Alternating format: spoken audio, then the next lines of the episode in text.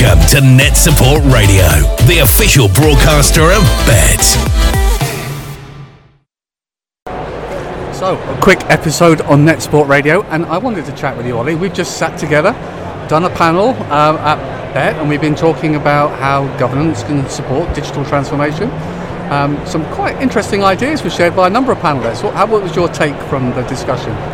I really liked everybody's kind of frank and openness um, and approach to it, and I think that that's something that resonated. I know it resonates with you and, and it aligns with your thinking, but you know, from a from a trustee level, whether you're, you're challenging down or from a schools level, whether you're challenging up, I think that that honest dialogue is, is really important, and the understanding of the why um, around decisions that you're going to you know make looking future ready um, across your organisation are hugely important to better understand that understanding what the data is that you've used for that evidence informed decision. I really like that point. Uh, uh, phrase was was we all trust in God but um, in God we trust but for everything else it's data. For everything else it's data yeah, yeah I, really like that.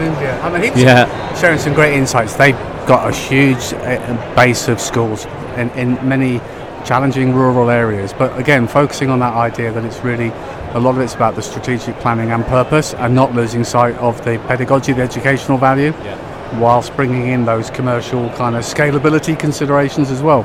Yes, exactly. It's, it's a partnership ultimately, at the end of the day, isn't it? And whether you're going to do something small scale or large scale, that, that aspect hasn't changed. You've still got to have everybody on board, involved in the process, understand what you're doing, why you're doing it, and what you would expect to see as a result of it. And it's all right to make a few mistakes as long as you don't keep making those mistakes and you twist and you iterate and come back to your guiding purpose, which is the students and education. what we've seen is that focus on we use the governance word, but actually, irrespective of your school status and where you sit in the system, governance is at all levels, and sometimes governance happens between senior leaders and staff. It doesn't have to be the governors involved. It's about that schema delegation and everybody having that willingness to be challenged and to challenge, as you articulated in the presentation, challenge both up and down. Yeah, and it comes back to your kind of organisational values, I think, really. And it, it, it's not a done to, it's a with, it's a partnership thing.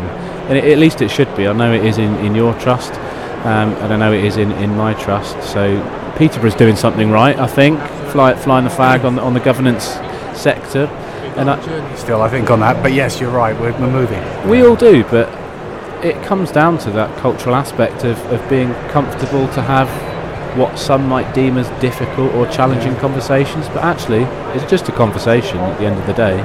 Let me change this conversation very briefly to tag on the end because I'm really lucky that we've got you sat here for a quick conversation. Uh, we like to celebrate the best in edtech, but be it the products, the applications of, and the success stories. And one thing that I know you're involved in is this year's EdTech Awards, providing a platform to really showcase some great best practice.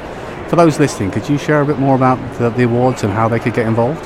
Sure. So if you, if you want to find the awards, if you search for edtechawardsglobal.com, that will get you to all of the various uh, different categories. I'll go more into those categories in a minute.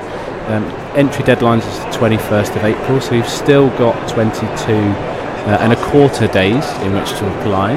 So, so that, that is very specific. You'll notice that there's a, there's a timer at the bottom of the website. You see, so I've, I've, I've just I've made sure I'm accurate in my data on that and collected that. And actually, the it doesn't matter if you're an educator in a school, a trustee, or you're a vendor.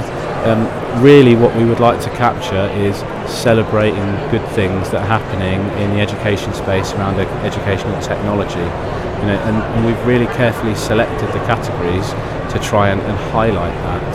Um, you know, in the ed space, going back to our governance talk, it is about collaboration and, and connecting with people, and actually, it's partnerships that are really important, and we want to celebrate that. The one thing that stood out for me, Olly, on that, and I know you've got quite a broad set of categories, but was actually about the fact that the judging process, how you're keeping that kind of independent and separate yeah, so all, all entrants into the awards are um, we, we've removed any names um, from the entry by the time it goes to the judges. So we've removed any layer of bias. So you won't know who the entrant is in terms of is it which person or which company it is.